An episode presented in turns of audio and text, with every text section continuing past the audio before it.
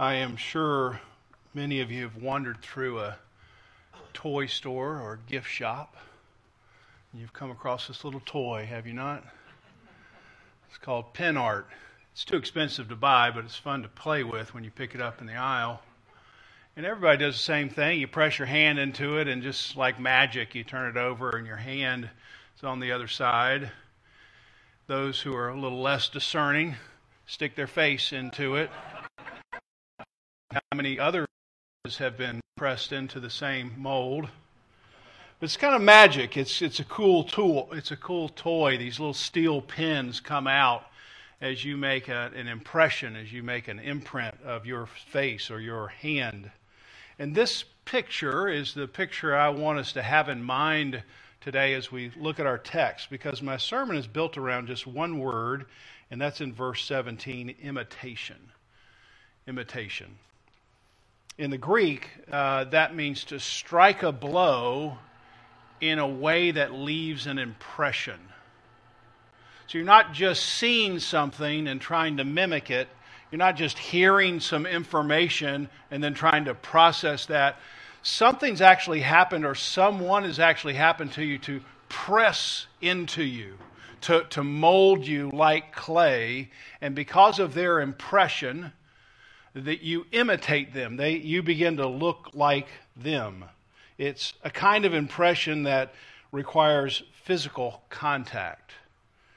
Proverbs 27 17 describes what Paul is talking about when it says, As iron sharpens iron, so one person sharpens another. It's that, that picture You've got a, a, dull piece of iron that has to come into physical contact with a harder piece of iron in order, to, in order for it to be reshaped. One, one piece of iron shapes the other.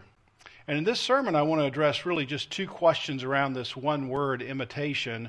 Why do we need people to imitate when we have Jesus? Second question What exactly is Paul asking us to imitate?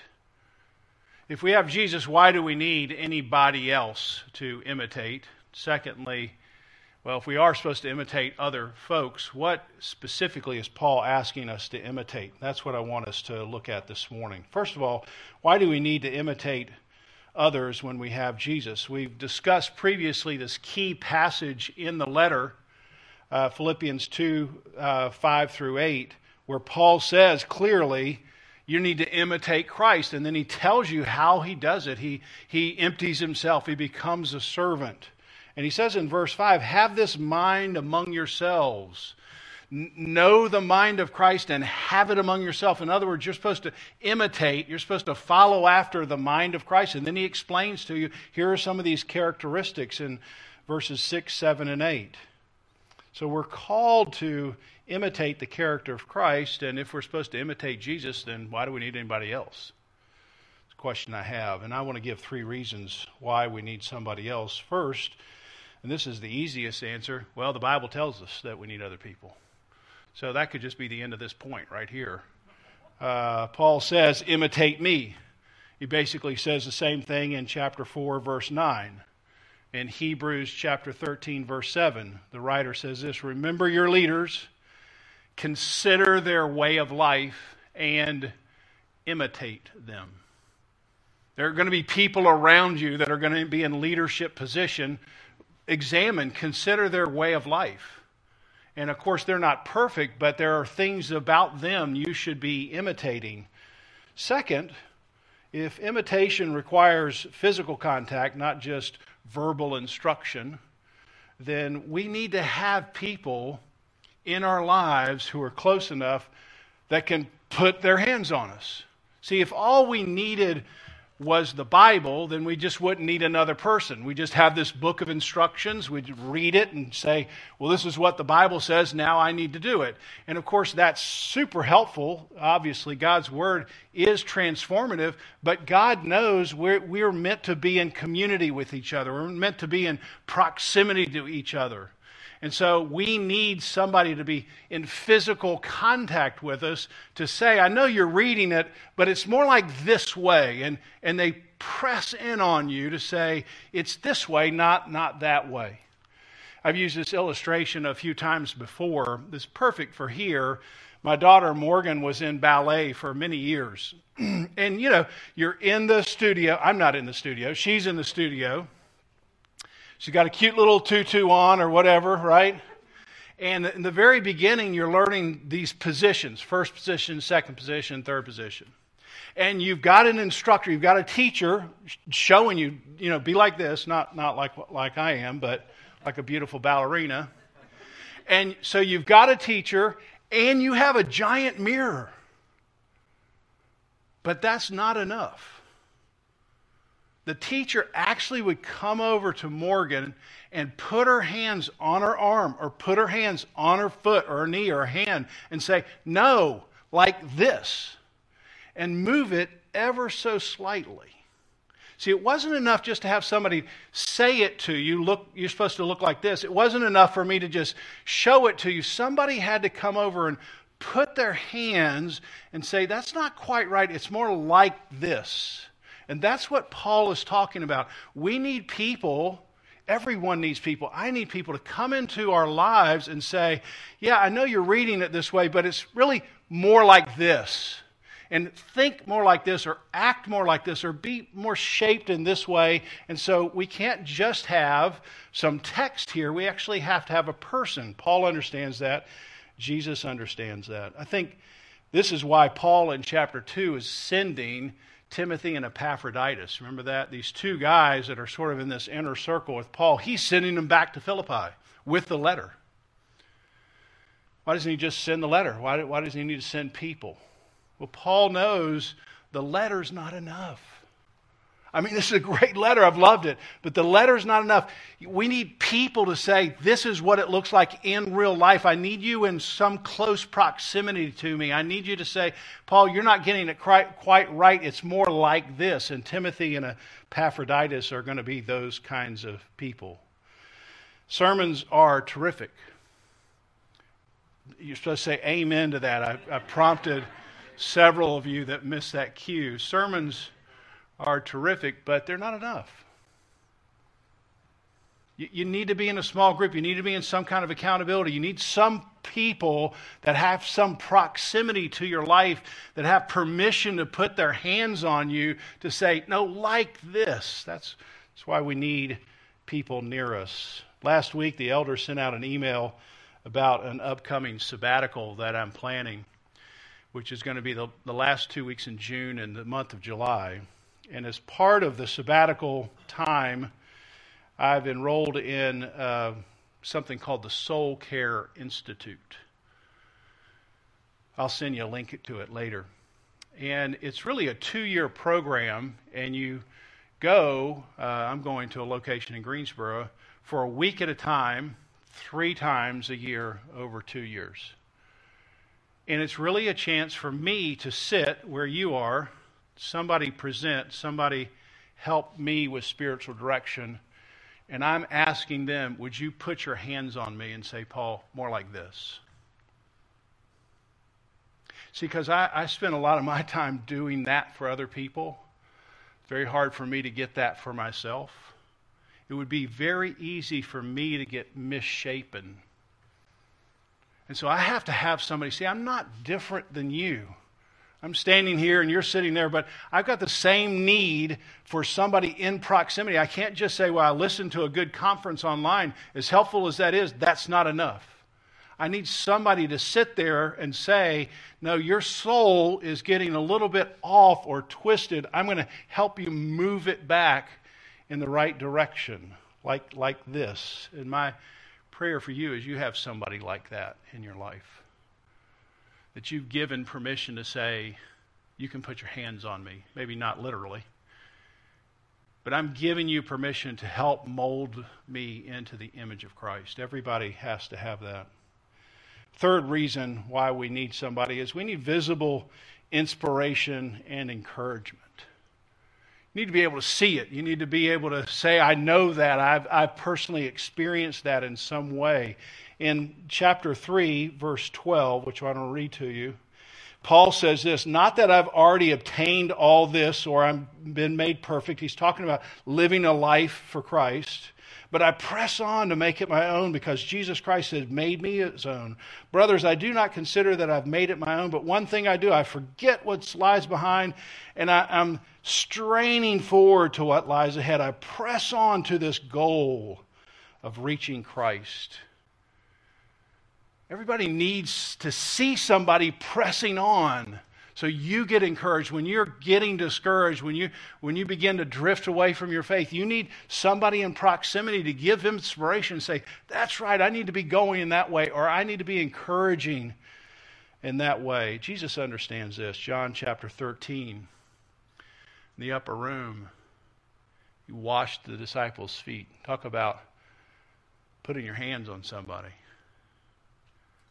I mean, just try to imagine being a disciple a year later, just putting on your sandals, washing your feet. The imprint of having the risen Lord have washed your feet. He didn't just give them instructions, he actually did it. He put his hands on their feet. And after he's done, he looks at the table and he looks at all the 12 faces. He said, Did you, did you see what I just did? You do the same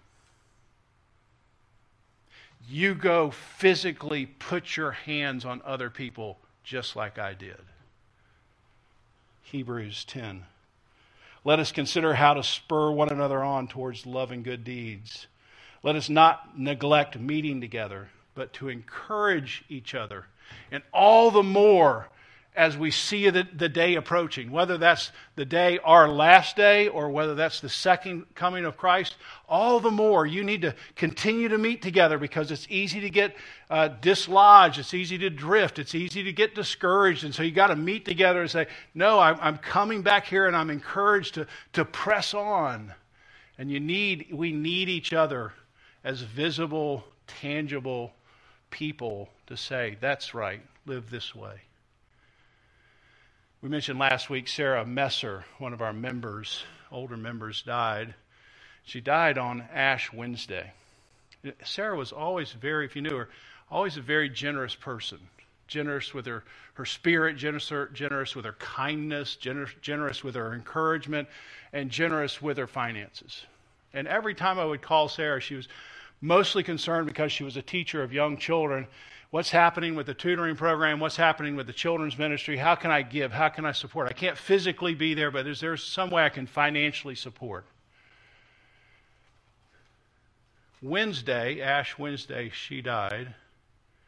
And the following Monday, now this is just this past Monday, five days later, we received a check in the mail from Sarah Messer. So my guess is the day of her death or the day before, she wrote out a check. See, you, are, you, are you getting that? She pressed all the way to the end. She didn't coast. She had limitations, but what God had given her, she, she's using, she's pressing on. I would say, if you knew Sarah, she was gaining speed spiritually towards the end. She wasn't backing off. And that was a massive encouragement to me just to see this woman continue to give all the way to the finish line. Uh, imagine writing a check and a few hours later being in the presence of the Lord. I mean, that's isn't that incredible? Well done. Good and faithful steward of your time, steward of your finances. See, you need people, you need examples that are tangible in your life that can put their hands on you and, and shape you more like in Christ's image. So that's the answer to the first question. Why, why do we need other people to imitate? Second, what exactly is Paul asking the Philippians and us to imitate? And it's interesting here in verse 18. The first thing he does is he offers a warning. Don't walk this way. Notice that with me. Brothers, join in imitating me. This is verse 17. Keep your eyes on those who walk. She's going to use the same uh, analogy. Walk according to the example of having us. For many of those who, whom I often told you about and now tell you now, even with tears, they walk in a different direction. They're walking as enemies of Christ. So his first thing is a warning.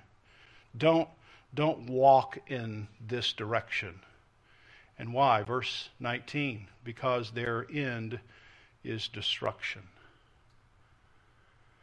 He's just pleading with them with tears. Some people have walked away. It, it may feel good for a moment, but it is a highway that leads to destruction. Please do not get on that highway, Paul is saying. And maybe he has in mind Jesus' word from Matthew 7 13. Enter by the narrow gate, for the gate is wide, and the way is easy that leads to, what does it say? Destruction. Same word. It's so easy to get on the wide highway, and I, with tears, I watch people get on that on ramp to the highway of destruction. And Paul says, Don't do that. And then he provides, I think, three warning signs.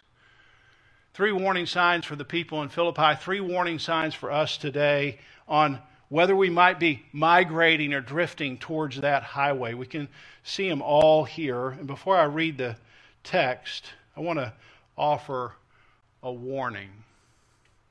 This is a warning before the warning. Don't be proud in your listening. Don't, don't listen to these three things and think, well, that can't happen to me. Don't think, oh, this is great for my neighbor. This is great for the person sitting next to me. This is great for somebody. I got to get this sermon to somebody else because they're on this highway. Don't don't think that way. If you think that way, you that might be a first signal that you're in real danger. There's a true story about a proud ship captain heading directly into an oncoming ship. His name was Frank Moran. And so he signaled to the other ship, turn around. Uh, then the person signaled back, no, you turn around. And then he came back and said, no, you turn around. This is the SSS Poseidon, and I'm Captain Frank Moran. And finally, the other ship signaled back to the proud captain, saying, Turn around, this is the lighthouse. And you're about to hit the rocks. See, don't, don't be too proud. Don't sail full steam ahead into the highway of destruction. Listen, listen first warning sign. Let's just look at verse 19 because they're all listed here. Their end is their destruction, their God is their belly, and their glory is their shame because they have their minds set on earthly things. Those are the three things. Number one, first warning sign their minds are set on earthly things.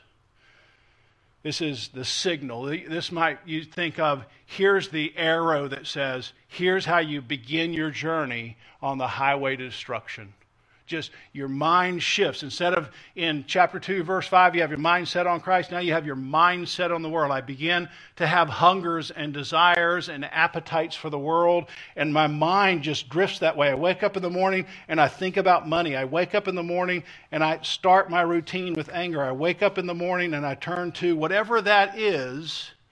That's just your mindset. It begins to move in that direction. This is the beginning of the on ramp.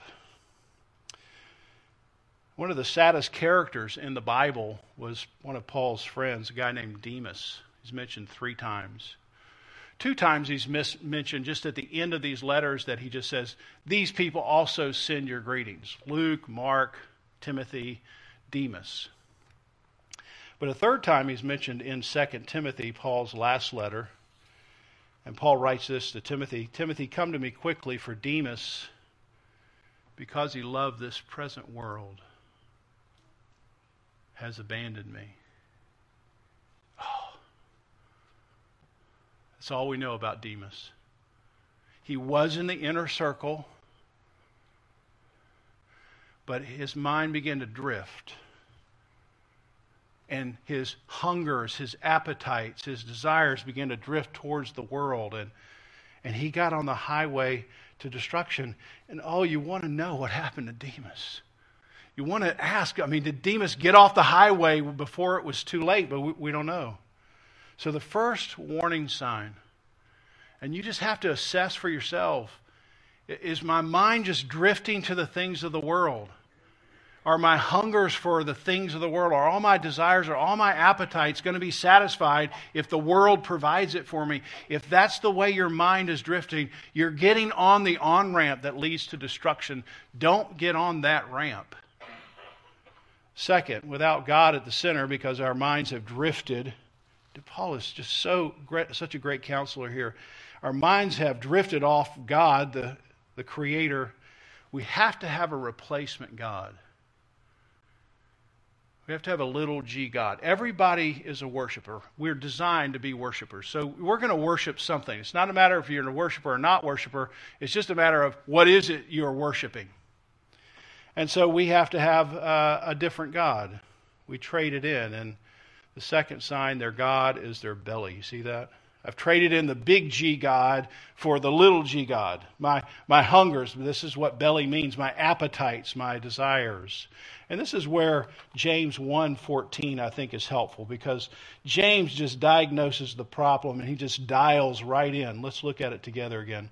For each person is tempted when he's lured and enticed by his own desires. You see that? I've got my eyes set on something, and it's like the fish hook. I just got to bite that bait, but it's got a hook in it. Then, when you bite it, that desire gets, conceives, gives birth to sin, and then, when fully grown, it leads to destruction. James lays out this on ramp. You're your desires, your appetites, your hungers call out to your mind, satisfy me, satisfy me, satisfy me. Almost all of us have had something like that, have we not? You can think of it right now. It just becomes so controlling. I've got to say something. I've got to have something. I've got to look at something. I've got to buy something. I've got to, whatever that is, and it feels like I can't stop it. Feed me. Those become God. You have to obey those desires. And you're no longer ruling over those desires, they're actually ruling over you. And those desires lead to destruction. Third, you glory in their shame. Your mind drifts or moves from the things of the world, from the things of God to the things of the world. Once they do, you adopt another God. There's something out here that if I just get this thing, it controls you now. And then you give in. You give in. You're lured away. You feed your hunger, whether it's lust or anger or ego. And when you do, you're not proud of it, but for a moment it felt really good. And then you can't stop. And you have to repeat the same thing over and over and over again. And because you want to think good of yourself, you don't want to think you're a disgraceful person, what do you do? So key. You justify. Everybody here knows what I'm talking about. That used to be shameful, but now I have to obey it. I have to have it. I can't think of myself as a person like that, so I justify it. I give myself space to say, well, because of where I am or because of this particular situation, it's okay to step into this thing. And what we previously used to call wrong, now we say is right. You glory in things that were previously shameful. An entire nation can get on this road, it's not just relegated to a person in the Old Testament, this is what happens to Israel. They take their eyes off Christ or off God and they move them to the world, mostly idolatry. They're on a highway of destruction. And this is how Isaiah, listen how he diagnoses the problem. Woe to those who call evil good and good evil. See what's happened? They used to see these things, they called them good. Now they call them or they said they were, they were evil, now they call them good. They, they've gotten on this highway. They're beginning to justify their behavior. And I want to give two, I think, hard but more relevant cultural examples, examples for us. We live in an increasingly misshapen culture. especially around the issues of sexuality. And I don't know if you saw this the news this week that the Hasbro toy company that makes Mr. Potato Head is dropping the Mister. Now it's just called Potato Head. And they did that in a way to break away from gender norms. I think they've received some serious pushback on that and may reconsider. That's silly. It's toy. Much more serious, an HBO special called Transhood actually shows a church service where a mom and a four year old boy come up on stage, and the boy, too shy to say anything, has is up there because he wants to let everybody know that he's transitioning as a four-year-old boy to a girl. So the mom announces this to the congregation. And instead of being terribly concerned why a four-year-old boy might think this, he celebrated. This is the highway that leads to destruction.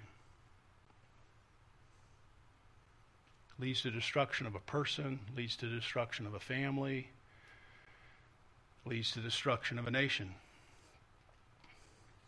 And for those who are here who are maybe under 30, you're going to have a lot of pressure put on you.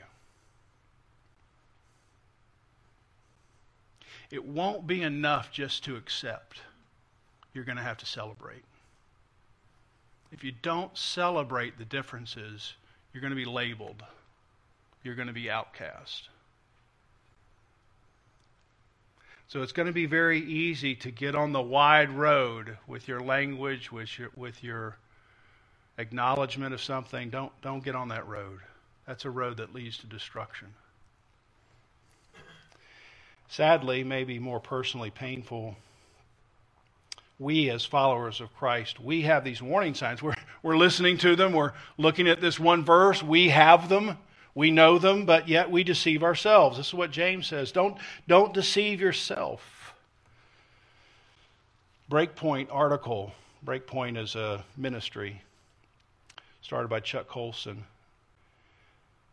Article last week about the shameful double life of Ravi Zacharias.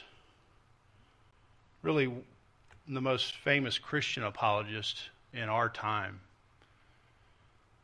Ravi used religious language and the power of his position to abuse women. He would talk about the Bible to these women in order for him to get pleasure. He used his position, his power, it, it's shocking. It's shameful. There's no, no, I can't say any, any bigger words. Here's the title of the article The Infinite Human Capacity to Deceive Ourselves and Then Rationalize It. See, d- don't be the ship's captain who thinks you can keep going in this direction and not run into the rocks. And what, what has this led to? This, this great defender of the Christian faith couldn't guard his own heart. And it has led to massive destruction destruction of, of, many young women, destruction of a ministry, destruction of many people's faith, destruction of his family. See, when your belly, your desires, your hungers rule over you, no matter how smart you are, no matter how well educated you are, you do shameful things and then you rationalize it and you justify it. You say, well, because of my position, I deserve certain things. This, ha- this can happen to you. So, so, no matter your position, no matter your title, no matter your pride, don't just look at the culture and say, oh my gosh, it's going somewhere. You may be going somewhere. Don't be deceived. Get some help. And when I say that, it's not reading a book. It's getting somebody who can put their hands on you and say, Paul, like this, not like that. Every person in this room has to have that. Let's end with one positive characteristic of those going in the right direction. I want you to circle these three words verse 17, walk, verse 20, wait, and chapter 4, verse 9, patience. You feel that, don't you? Let, let these three words walk, wait, patient. Just let them be like three hands pressing in on your soul right now. Walk, slow down. Walking is the speed at which God moves. Remember this in Genesis? God comes back in the garden, he's walking. That's the speed God moves. Most of us need to slow down in order to catch up with God. We're simply just going too fast. We're too much in a hurry. And when you're too much in a hurry, you forget important things. You begin to drift. So you got to walk. You got to wait. You got to wait on the Lord. I mean, one example after another in the Bible of people who just didn't wait and decided to take things in their own hands. And it led to destruction. Patience, practice, be patient. Keep practicing the mind of Christ. Surround your people yourself with people who are practicing. So you go, I'm encouraged by their practice. I love the title of Eugene Peterson's book on the Psalms, A Long Obedience in the Same Direction. That's what Paul's talking about here. Let me just end with this quote. One aspect, he says, of the world which is harmful to Christians is the assumption that anything worthwhile can be acquired all at once. Our appetites have been conditioned by 30 second commercials. Everyone is in a hurry. The people I pastor, they want shortcuts. There is a great market for religious experience, but little enthusiasm for a long obedience in the same direction. It's, it's absolutely necessary that we have people to imitate. People close enough that you say, and you've got to say this to somebody, you have permissions to permission to put your hands on my soul. And shape me, help shape me into the image of Christ. But you've got to have a good self assessment that you're not deceiving yourself because you could have a lot of people around you that feel like they're doing that, but you could just still hide. So easy to hide.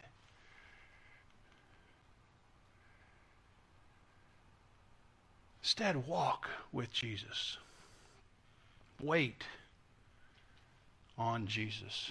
Practice to be like Jesus. Let's pray together.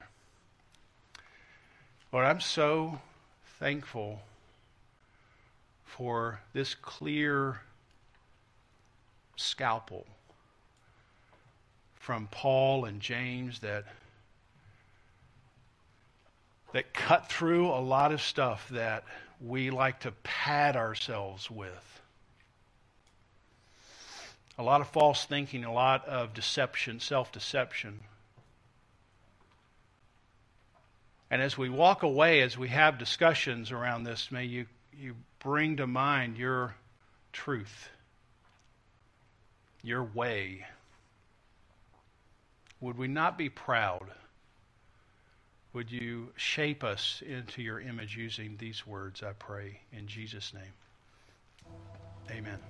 Let's stand and sing our closing song.